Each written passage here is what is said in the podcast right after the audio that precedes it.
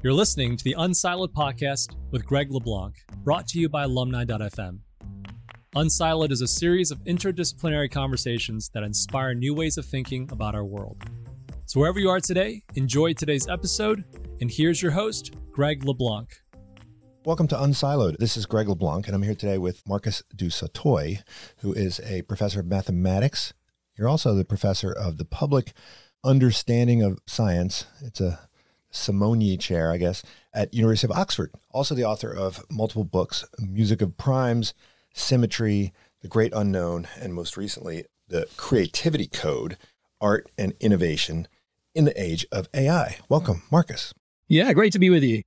I spent a lot of time, both in my teaching and in the podcasts, talking about the impact that machine learning, that AI is having on, well, not just society, but kind of on the professions and on humanity. And you know, one of the things that I think a lot of people have agreed on is that there is this comparative advantage, to use a term from economics, between you know what humans can do comparatively better than algorithms and you know what well i should say machine generated algorithms or machine implemented algorithms and what machine learning can do. And i think almost everyone agrees that well if you're going to focus on what's uniquely human, you've got to focus on, you know, empathy and you've got to focus on creativity, right? And you got to focus on artistic production. Like this is something that is uniquely human. Not only can the animals do a poor job of this, but so too can these, you know, robots that we we create. And I think this book, The Creativity Code, well, it kind of digs into that idea, but it says, hold on a second, you know, the dividing lines are not are not as as clear cut as we might think, and they may be be shifting. And I think it really forces us to think carefully about not only what is creativity, but what is kind of uniquely human about creativity. Um, and I found the book uh, fascinating. So I don't know if that's a good that was sort of yeah, my take think, on the book. Is that is that a fair description? Yes, exactly. I, I think you know I, I, sort of went for this angle because uh, you know we're seeing machine learning, as you say, having a big impact on many different areas of society. But things we sort of find perhaps um, understandable and obvious, you know, recommender algorithms or uh, algorithms to help us drive cars or to do uh, better trading. Uh, but as you say, creativity the arts, music, uh, poetry, we regard as something rather unique to what it means to be human. I was really interested to explore the idea of whether this kind of the idea of machine learning, how powerful is it? Can it actually dig into something that we regard as incredibly human? And and actually used a word which was very interesting in your introduction, which was empathy and the idea of understanding each other's emotions and there's a Carl Rogers, the uh, psychologist, kind of proposed that creativity was probably our uh, most powerful tool that we developed to explore our own inner world and the inner world of uh, other humans as we began to understand that there seemed to be something going on inside. So, um, so it's interesting the challenge of whether an algorithm could a- achieve some level of understanding some level of moving us emotionally, which is sort of what we're expecting our art to do. And I think, you know, going back to what what is machine learning? Machine learning is about taking data and kind of distilling patterns inside there, information, uh, the structures, hidden structures.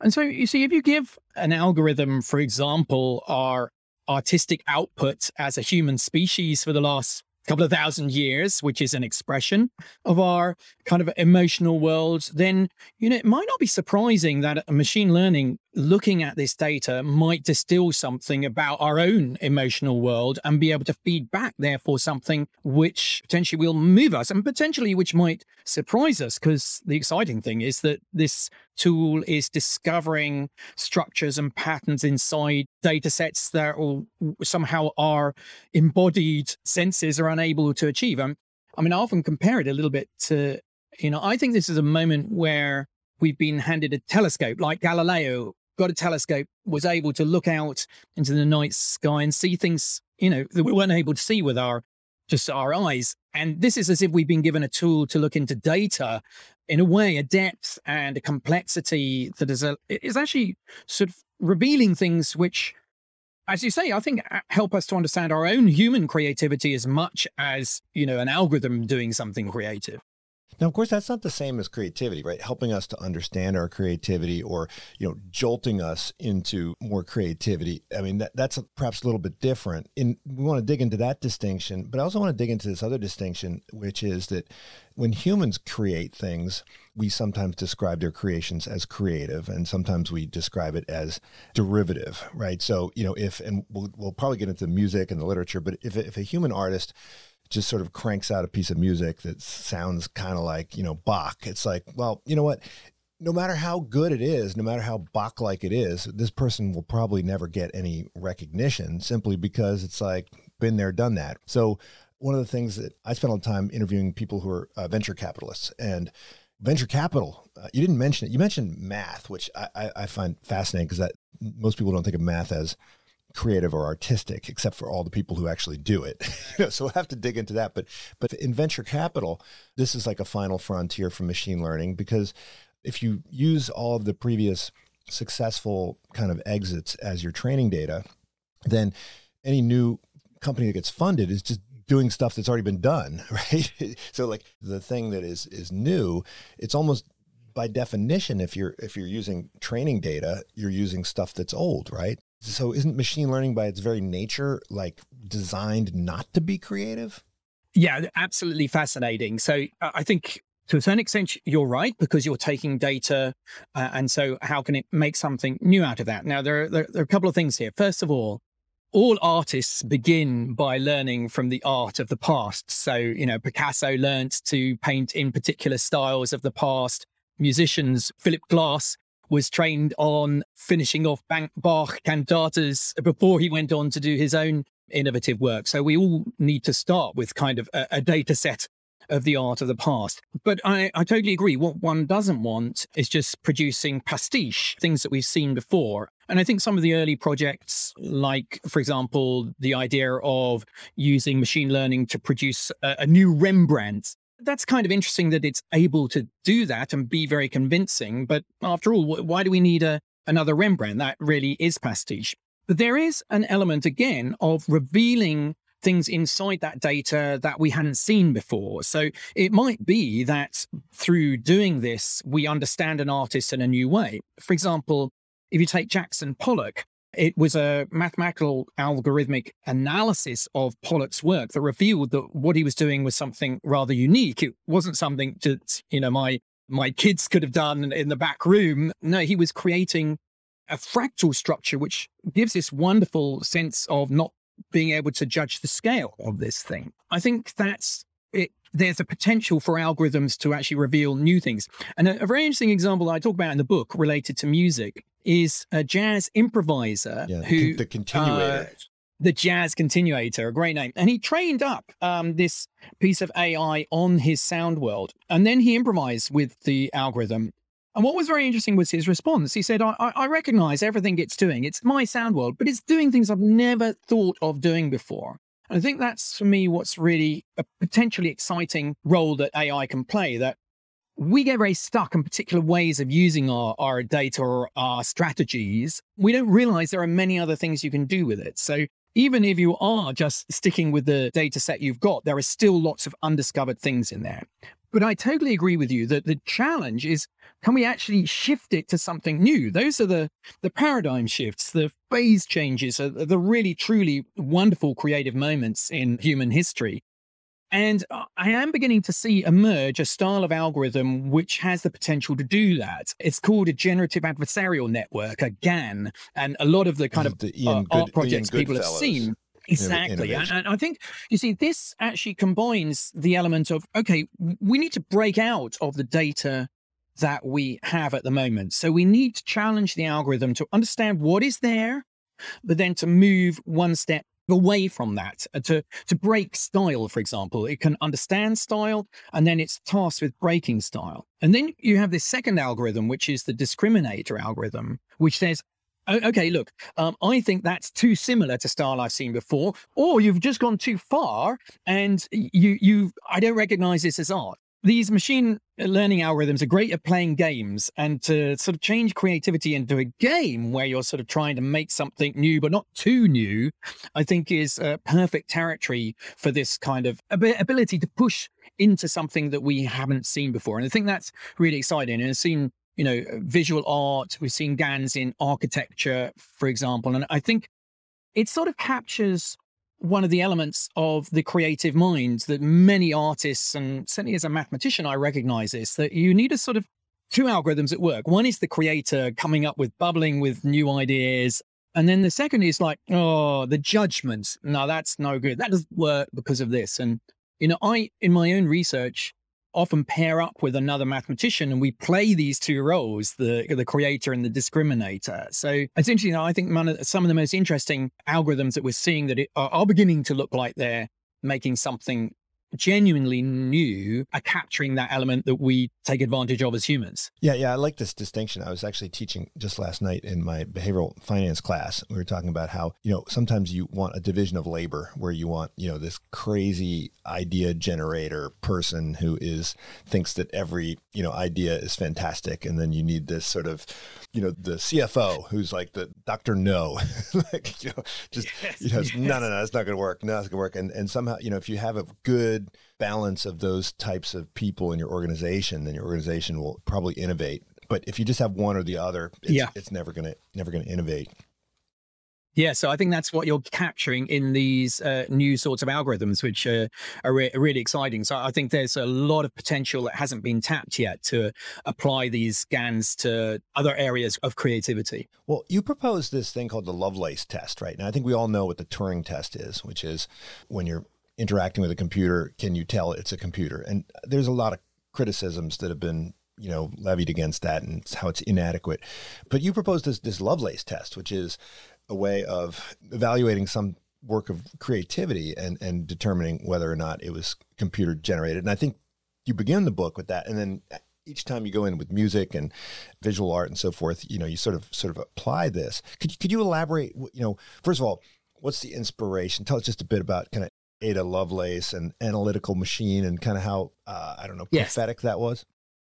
Yes. So Ada Lovelace, uh, we celebrate as the first computer coder. She was a young Victorian woman. Her mother was very excited to take her along to the sort of big experiments of the day. And she took her along to see uh, Charles Babbage's analytic engine, which was this machine which was meant to speed up doing calculations and means that humans could do something more interesting. But when Lovelace saw this machine, she realized, uh, hold on, this could do something much more interesting than just crunching out long division, for example. And, and she started to write down these instructions to to make it do more interesting things, which eventually got published, I think, as an appendix to a paper by a man.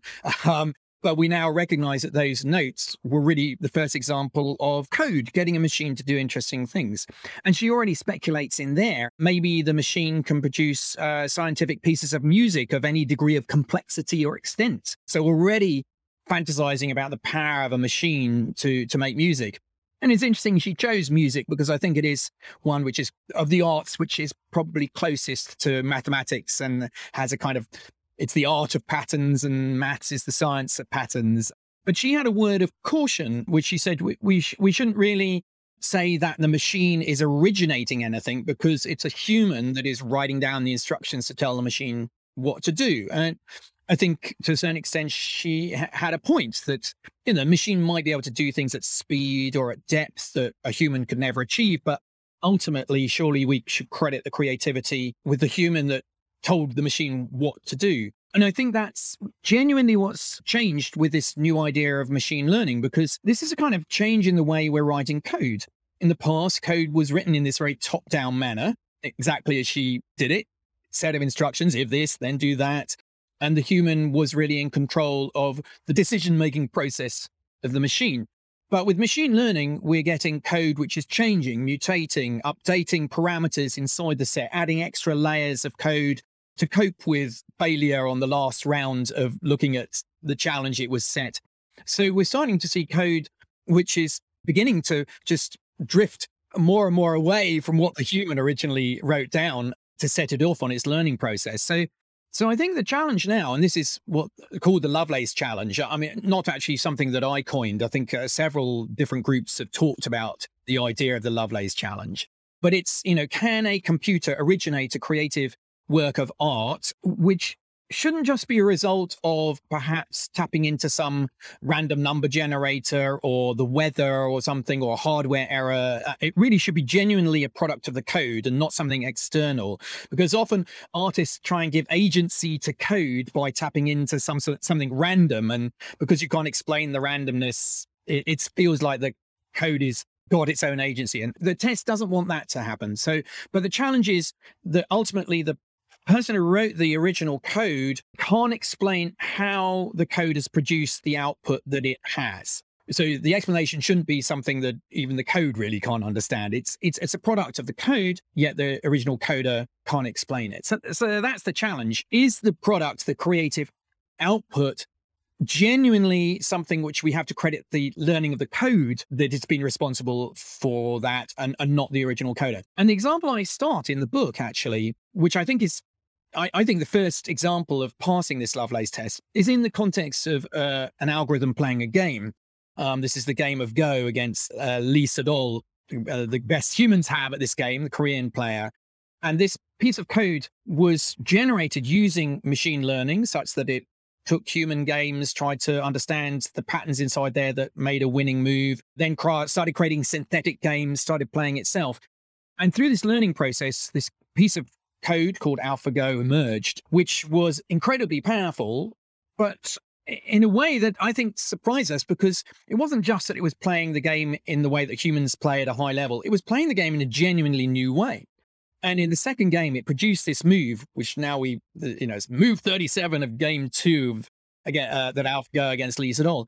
And it was a move that traditionally uh, a human player would never make at this point in the game. Uh, your Go master would slap your wrist if you made this move. So it, it really surprised us when it made this move. And yet ultimately it was able to show how this move was very valuable towards the end of the game. And, and really it was that move that won it the game. And you see why I call this the create genuinely, this is a good example of the creativity of the code and not the humans a DeepMind who coded it up is that this emerged out of the learning process. And I think if a human Go player had seen that line of code, it would have been deleted because they would have said, well, look, that's a terrible move. It's learned something bad. So that line of code play, it was a, a move which played quite deep into the center of the board early on, which is not something you're meant to do. It, it emerged out of the learning process of the code. And so I think you can call that move something which genuinely deserves to be credited to the code and not the original coders. So, so I would say that's the first example of kind of computer creativity and passing this Lovelace test. Okay, it's the context of a game, not uh, the sort of more messy world of human creative art and things. But uh, I think that's why I wanted to start writing this book was seeing that moment. Okay, it's nice, clean, confined environment of a game, just black and white pixels on a 19 by 19 grid where else could it go? So that was kind of the the launch pad for the book. But but I think the reason why that move is so impressive it, it's it's not because it's something that a human wouldn't do. It seems like it's because it's the kind of thing that a human would do not i mean not most humans but like if if a human did it we would say that's a genius move right so you talk about the idea of a, a local maximum and, and, a global maximum and i i talk about hill climbing algorithms in the context of business strategy and i talk about how operations in business is about just kind of getting higher on the hill you already are but strategy is about you know mm. locating that hill in the distance. One of the examples that, that I use is is this idea of like, you know, the Fosbury flop, right? You know, from high jumping.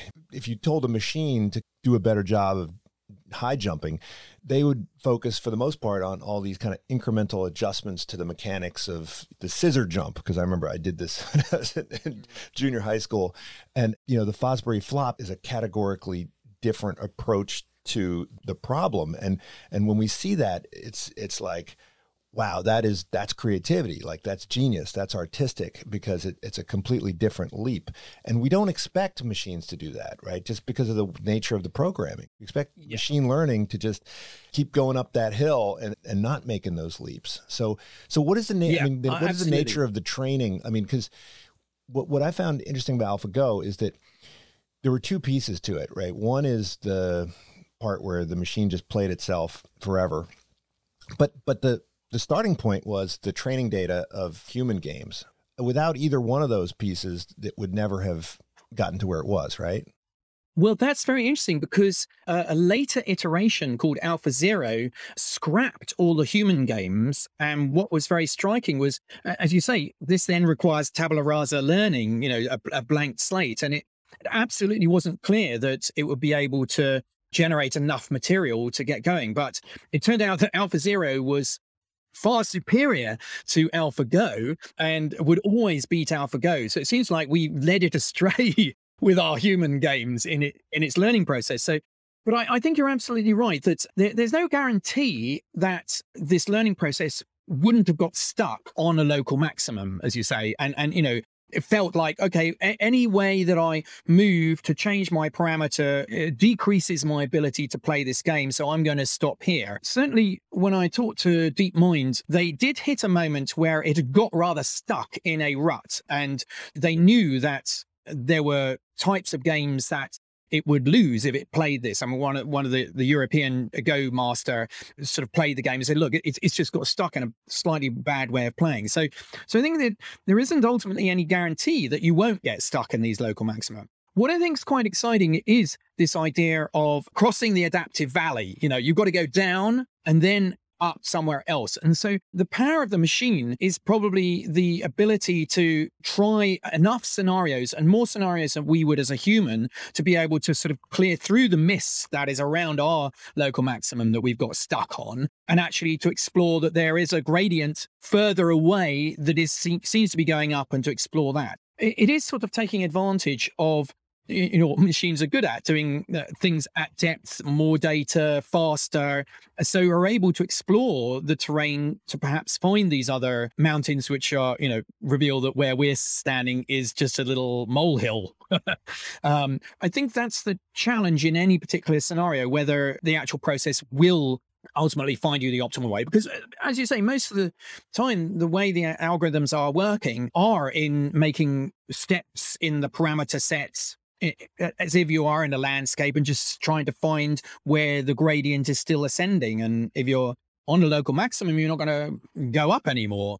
One of the other challenges, and I think this is interesting in respect of AlphaGo, because when I've seen these algorithms applied to other artistic disciplines, one of the things I think it has quite a lot of problem with is temporal element to a piece of art. So it seems to be very good at creating things like a, a static piece of art or creating music locally, which sounds convincing, either something like Bach or some jazz improvising. But it doesn't seem to have a very good sense of a global narrative. And so the even like the text generation algorithms like GPT-3 amazing stream of consciousness coming out of these uh, algorithms. But um, you know, I've seen a novel which was co-written by GPT-3 uh, and a novelist and really fascinating, challenging kind of paragraphs. But ultimately, I never felt a sense of uh, overarching narrative emerging. And, and in the music as well, I find the jazz continuator interesting for five minutes and then I get bored. So I think that's an interesting challenge, the, the temporal element, which it did seem to achieve in the case of AlphaGo, because it really made a move which it was anticipating later on in the game would be have value. So it's not like it can't see ahead. But um, I'm kind of intrigued by that element of uh, this thing being a very good algorithm for either static things which are atemporal or, or just local temporal production. Well, for AlphaGo, I mean the the end goal is pretty clear, right? I mean, we know what it's trying to do. So you can do reinforcement yeah. learning on this thing in a way that is a lot harder for you know works of, of creativity but I want to get into this attribution notion, right? Because this also has implications for the way we think about intellectual property. So if I'm Pollock, I'm doing this and I kind of get tired of doing it and I can come up with a robot that will do it for me. I don't think anybody would, would say that, oh, well, that, that's, you know, Pollock doesn't deserve credit if he is the one, even if he, even if he didn't build the robot, even if he doesn't understand the laws of physics or can't draw, you know, trigonometry or whatever to explain, you know, what's going on. If he's setting the thing up and and and letting it work it's not really any different from him hiring a, a staff to kind of i mean if you look at what uh, Anish Kapoor does or what Jeff Koons does Damien I mean, Hirst, you know, they just kind of sketch it out and say you go you guys go do it but we give we give them credit and there was this intellectual property case that you described which i teach law it, where the ape was given a camera and took a picture and was the person who had given the camera to the ape was denied intellectual property protection for this, which seems to me super odd, right? Because giving it to an ape doesn't seem much different from giving it to a laser printer or something something like that to execute on.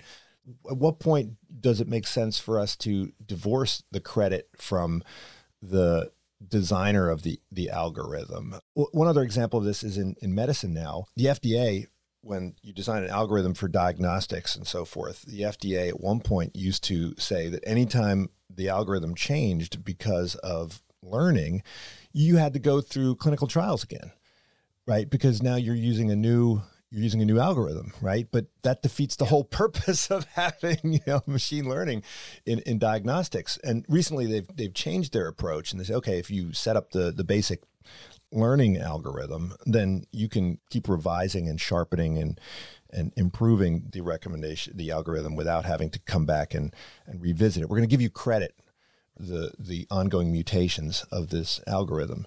When we think about attribution, both philosophically and and legally, where do we draw this this line, or where where does it where does it make sense yeah. to draw this line? You see, I think we're falling into a trap, which is this we love the idea of the lone genius being responsible for the creation. So, you know, Jackson Pollock being the creator of this piece of artwork, or uh, as you say, Anish Kapoor. I mean, I, I know Anish quite well. I've been down to his studio and, you know, he wanders around there.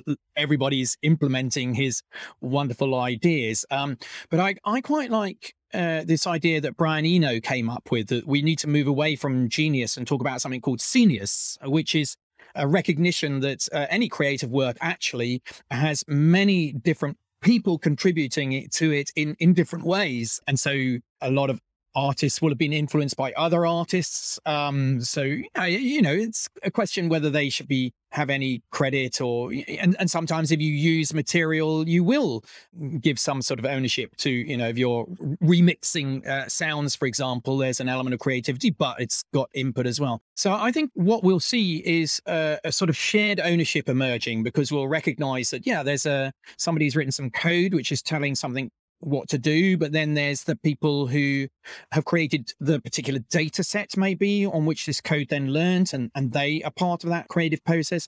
I think there are going to be new jobs emerging like the data curator for example who will be very influential in actually making decisions about what data to feed a particular algorithm that will produce different outputs we're already seeing really interesting divergence, uh, you know, where an algorithm is given different data sets. And, and so the curator is suddenly becoming very much part of that creative process. And, and also the, uh, the kind of code it, itself, I think perhaps should be there. So maybe, you know, I think if you look at the film industry, I think in some ways they've started to solve this because a film generally very difficult to say who's the creator of a film. There are so many different elements to it: the writer, director, actors, there's so many different components that there is almost a corporate identity which is owns the the film and everyone sort of feeds into that. So i think what we'll see emerging is actually maybe a, a, fairer attribution uh, something that we should have already done years before machine learning appeared on the on the scene about really recognizing um, that there are many people I think I, I, quoted Carol Oates, for example, novelist, who said the same thing that you know I really need to recognize that I'm not the only person creating the, what I do. There's so many other components to it.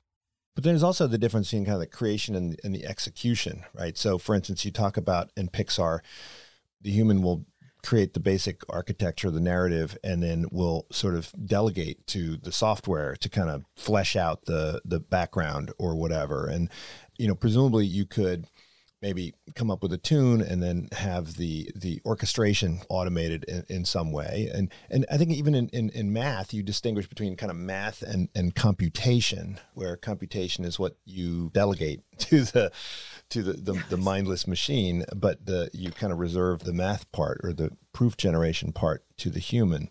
Or is it just a question of like ever increasing capacity to delegate, ever increasing capacity to you know routinize. I mean this is what we've been doing since the beginning of humanity is we've been just kind of developing yeah. routines and then rinse wash repeat the routines and then move on to just focusing on okay how do i tweak the routine? How do i modify the routine? How do i improve the routine? That's the, the what the what the what the yeah are doing. this, this is why i think there there is a genuine difference happening in this particular period where it isn't just um, uh, a matter of getting the machine to implement. I mean, this is again that difference between Lovelace, the, the top-down idea that yeah, we, we're just delegating the machine to do all the really boring um, stuff of just churning through, applying you know some fractal algorithm to produce wonderful landscapes in Pixar animations. That now we don't have to do that all by hand. But I think we that that is we we understand that, but now there's something new happening where actually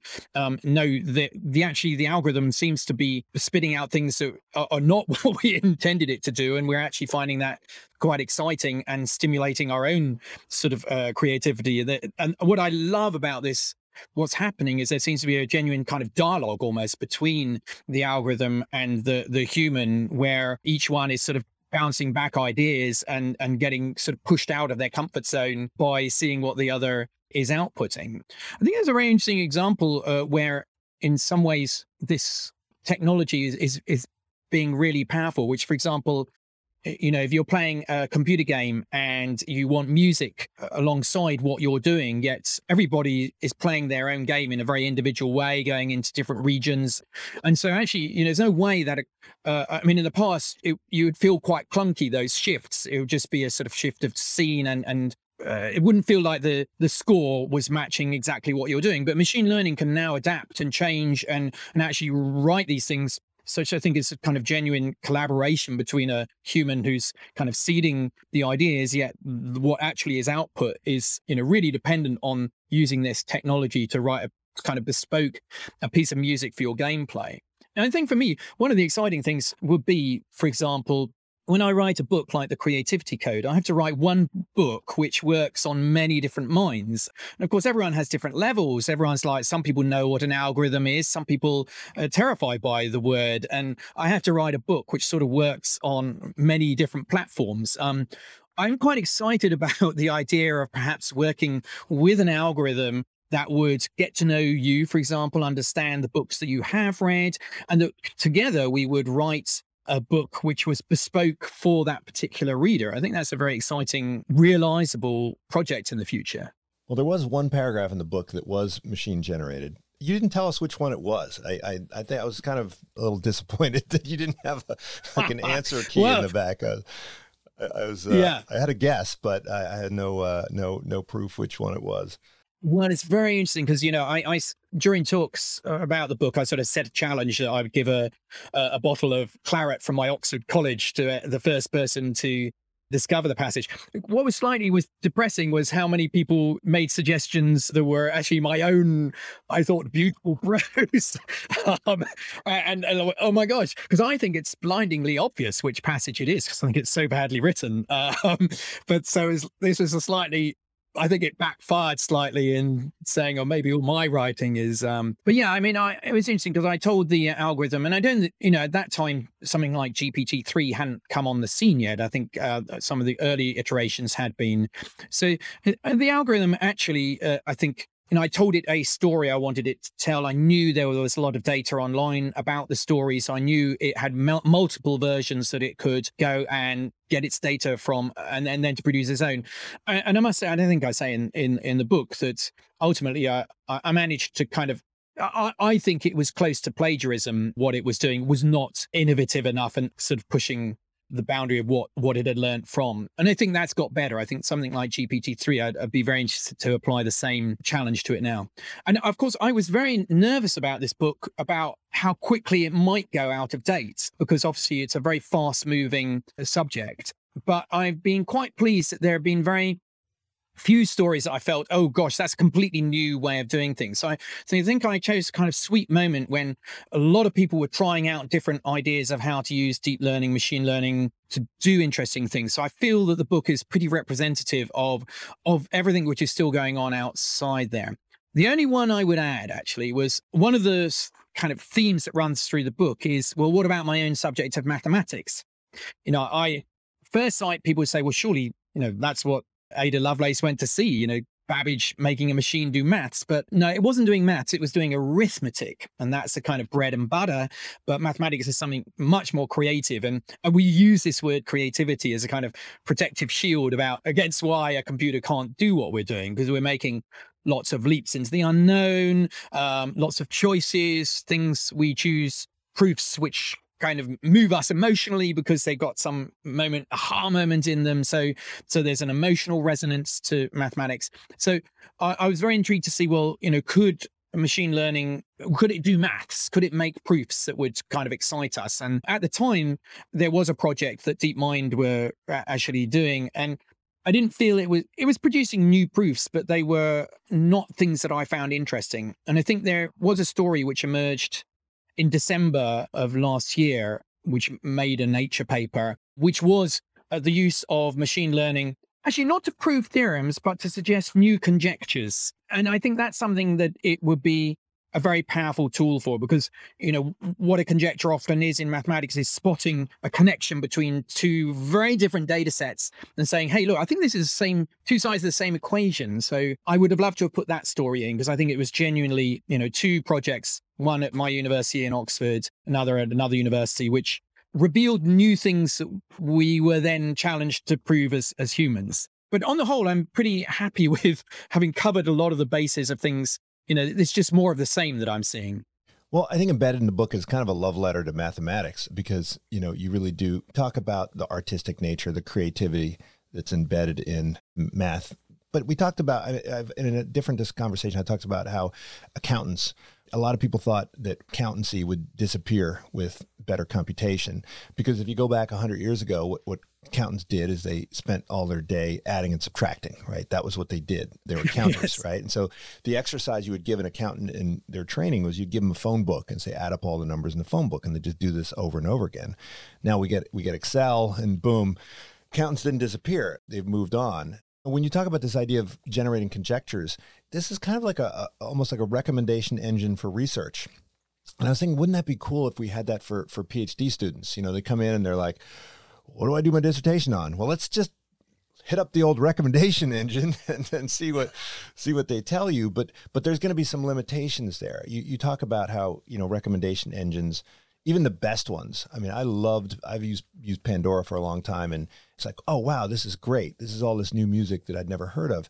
But if if you're listening to all of this rap, they're never going to tell you, oh, you know, you really ought to check out Handel. You know, like it's never going to happen simply because the you know the limits of the of the way this model works. Do you think that at, some point, you know, the the recommendations engines will be able to to be even better in that respect?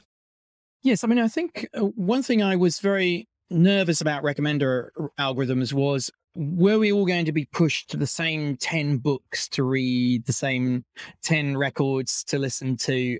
And I was quite encouraged that even the algorithms that we have at the moment, that isn't the case. And as you say, we are getting pushed into bits of the library that we never would have gone into without the these tools. So I already think that's quite exciting. And I think it's a actually a product of many of these algorithms being uh, mathematically chaotic in nature, in that um, a very small change in my preferences compared to yours would actually produce very different outputs. That's exciting for me because it, it, it means that we're actually being pushed to to find things that we never would have I mean, what, what I do, for example, with my social media following is to add a few people that are very uh, contrary politically. So I don't get stuck in, you know, you're called unsiloed. I mean, I think one of the challenges is how do you unsilo yourself? How do you get out of these bubbles politically, musically, uh, artistically? And, you know, maybe that's what the algorithm needs to do is every now and again throw in something unexpected and random just to see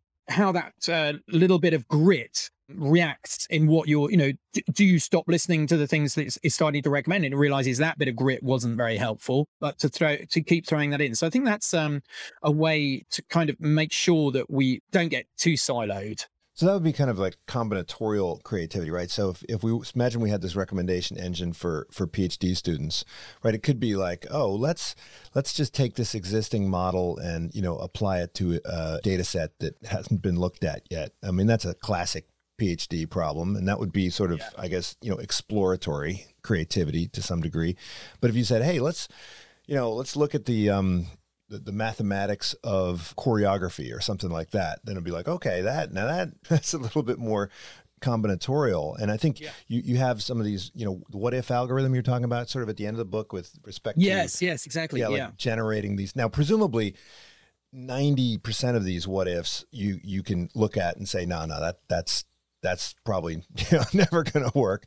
Uh, but but yeah, you know, so you do have to have some, I guess, human curation because some of them are going to be kind of kind of nuts. Well, well, that's very interesting because you know actually that that was that algorithm is actually looking at the output and only putting forward things that it believes would pass a particular threshold for being interesting for us as humans. So so it really took um, data sets of stories and then it generated these kind of strange combinations of ideas. But then you know almost like these generative adversarial networks, there was a generator one, but then there was a discriminator which which did kind of judge these against what we did like as stories. So, because that's one of the, I, I think, dangers of using computers in kind of artistic generation is that, well, we can just press print and the whole thing, you know, it spews out thousands and thousands of artworks. And then, you know, we're, we're left with having to sift through them and find the ones that we think are, are interesting. You know, that's a bit like, I mean, I, I use this kind of metaphor of the Library of Babel that Borges talks about. You know, this library contains every, every single possible book that it's, you know, that you can write, but although it contains everything, it contains nothing because nobody's made any choices. So, so I think that's been an important element that's been put into these algorithms quite often is that there has to be a sort of judgment made by the algorithm to kind of sift through to make offerings that are, are likely to be of interest to us and not just completely bonkers.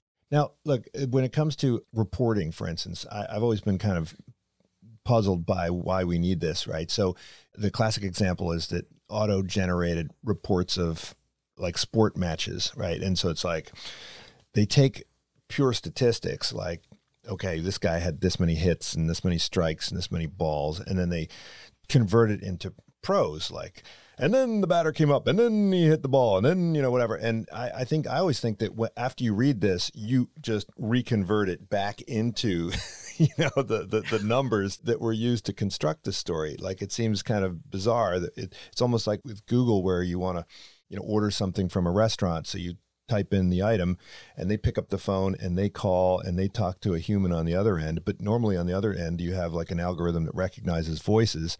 So I just want a pizza and they just want to make a pizza. But we go through this crazy task of having a, a fake voice tell a fake ear, you know, that, that they want a pizza in English, which seems kind of kind of crazy.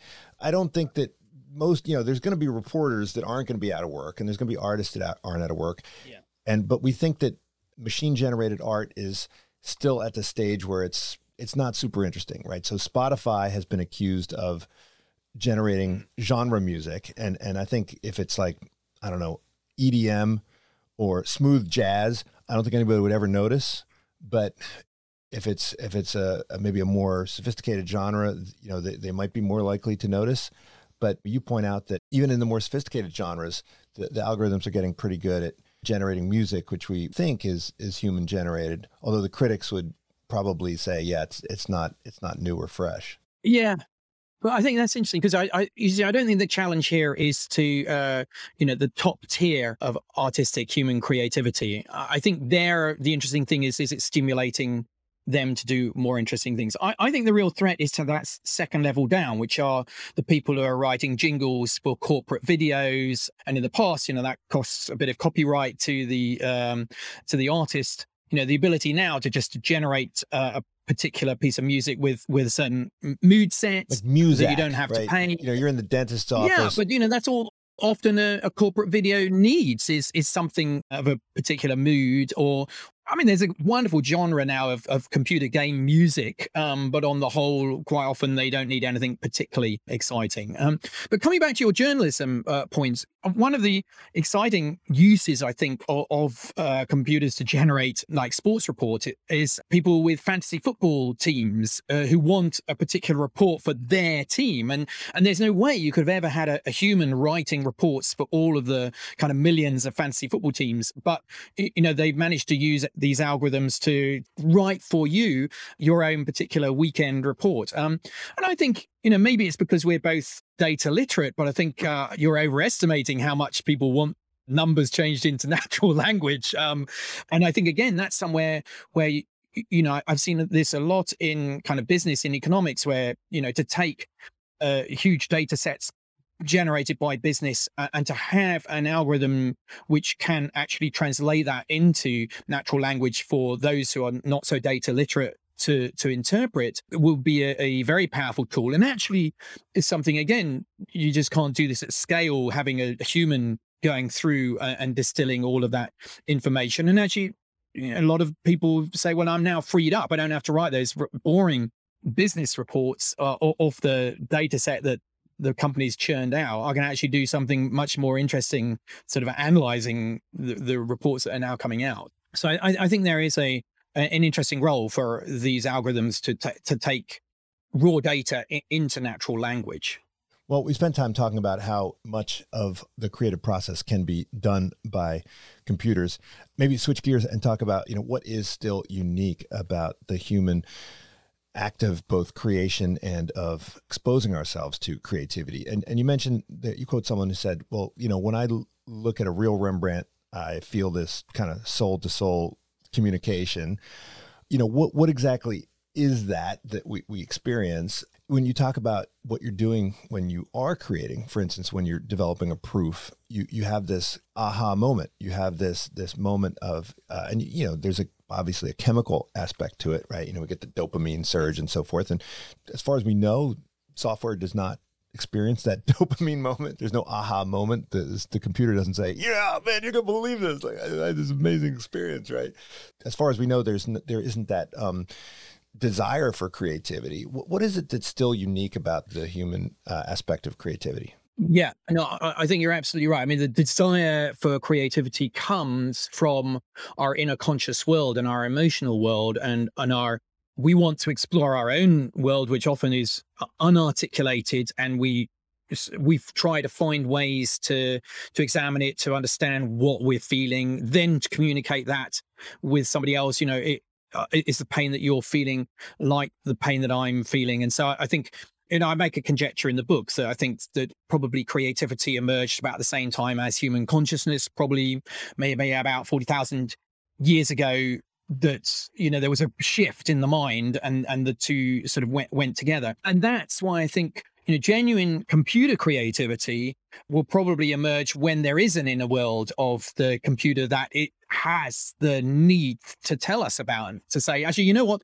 I'm now no longer just some sort of bunch of instructions. There is something going on inside, and and we're going to have to uh, find tools to to know that phase change moment. It, it may never happen, but I don't see a priori why it couldn't because you know i think our own consciousness is a product of yeah of chemistry biology physics maths but you know why couldn't that happen in a computer? And if it does it's probably going to be very different to ours. And so I, I think that it will then suddenly have the urge to try and you know express itself through a novel um, to to indicate that something um, has happened. But i tell you i think there's already something interesting happening which is the code that's being produced is so complex the layers of decision making process. You know in the past codes used to be written in a very efficient manner. We prized you know very clean efficient code but now we don't care because the, the, we've got enough room in a computer to write it all out which means that the machine learning is producing code that we don't really understand how it's making its decisions and so it's almost like it's got an inner world. It's not a conscious one, but maybe we could call it subconscious. And it's unable to articulate quite often. You know, we ask it, ask it to say, why did you make that decision? In a way, it's unable to do that because we're sort of trying almost to compress a very high dimensional decision making process into something smaller dimensional and it can't do it. So I think we already need tools to examine the inner workings of the code. And for example, there was this project, um, Deep Dream, which Google use their vision recognition software to produce visuals. And, you know, it was almost like an inverse uh, thing. It said, okay, I'm going to give you random pixels. What do you see in there? And just accentuate the visual that you're seeing. That actually enabled us to understand bad learning that was happening inside the algorithm because sometimes it would produce, for example, there was one image where it started to produce dumbbells. It could see dumbbells, but the dumbbells always had arms attached to them. And we realize in retrospect, oh, it had only learned on images where the dumbbells were being held by strong men and women. And so it didn't understand that this wasn't just an extension of our anatomy when we became really strong. So I think already we're starting to see art uh, and the creativity asking a piece of code to be creative is already, you know, serving the same function it does for us as humans to understand our inner worlds. It's almost be, being used as a quite interesting new tool to probe the inner world of this code, which is too complex for us to read line by line. Yeah. So I think those things tell us not just about how the computers are thinking, so to speak, but oftentimes they tell us about well, how we are thinking. And, you know, with GPT-3, I've had some other conversations about how it kind of uncovers whatever racist or sexist thing you know we, we see that and we're like oh man this this code is sexist and it's like well no actually not it's, it's the code is is just you know reflecting the training set. And so it's it's telling us something about ourselves maybe that we we don't want to see. So it tells us about how we think. It tells us maybe a little bit more about our creative process and and so forth. But i think to go back to what you were saying you quote wittgenstein who said you know if a lion could talk we, we wouldn't understand what it was saying. So if the computers develop a, a sense of self and start communicating. Will we understand it? And I think the process which by which a lion was generated was was not directed by humans. It mm. was directed by, you know, evolution or you know, some people would say God. The evolution of the the algorithms, this is really it's a human directed process. So wouldn't we expect computers, if they could talk, to kind of be much more likely to speak our language than than than a, a lion would? Yes, I think that's very interesting because first of all I, what i've seen is some of the storytelling algorithms what's been interesting emerging from there is that um, the algorithms seem to have a sense of empathy with human storytelling uh, and so you know i think that's what we want. We want ai which is on our side and so if it's actually learning from our emotional world our data sets maybe that's a way of creating something which is closer to uh, the way we're thinking. But but actually what i'm beginning to see emerging is a level of creativity that I, I, think humans are finding it very difficult to engage with. I mean, we talked about what's unique to our own human creativity, and I think our embodiment is a, a very important part of that. Um, that and a lot of AI research has been a, uh, about you know intelligence is so connected to um, our embodiment that we need to explore AI through robotics. We have to put it inside something which is engaging with the world. But if, if it's not got that embodiment, uh, what I'm starting to see is the creativity of the AI is almost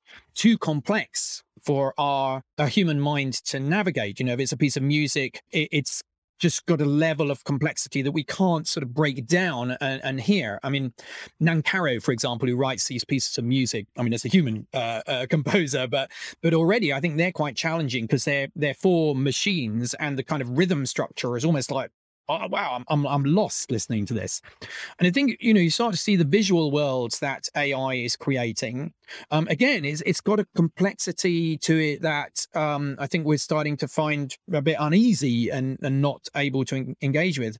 And I think what we'll start to see is AI producing art for other AI to enjoy, not for humans to enjoy. And one of my favorite um, AI movies is the film Her, which is about a human who falls in love with his operating system and then is, is very dismayed to find that this operating system is having relationships with like 10,000 other humans. And, and, you know, the operating system says, well, yeah, but you humans are just so slow. I mean, uh, you know, it's, it's painful on this side. So, and eventually the operating system gets off with another operating system and leaves the humans behind. But I think that's possibly what we'll start to see happening is that AI is going to start looking at humans like humans look at mountains. You know, mountains for us don't change, they don't move. But actually, over, you know, deep time, a mountain is very dynamic and has a personality and goes up and down, and, uh, or a forest, for example. And I think just this element of AI being able to manage things at a speed and, and, and temporal element that we won't be able to engage with might mean that we start to see a real you know, the, like the lion, we really just won't understand it because it it doesn't need to be embodied and it can therefore kind of trip off in directions that are just going to leave us behind.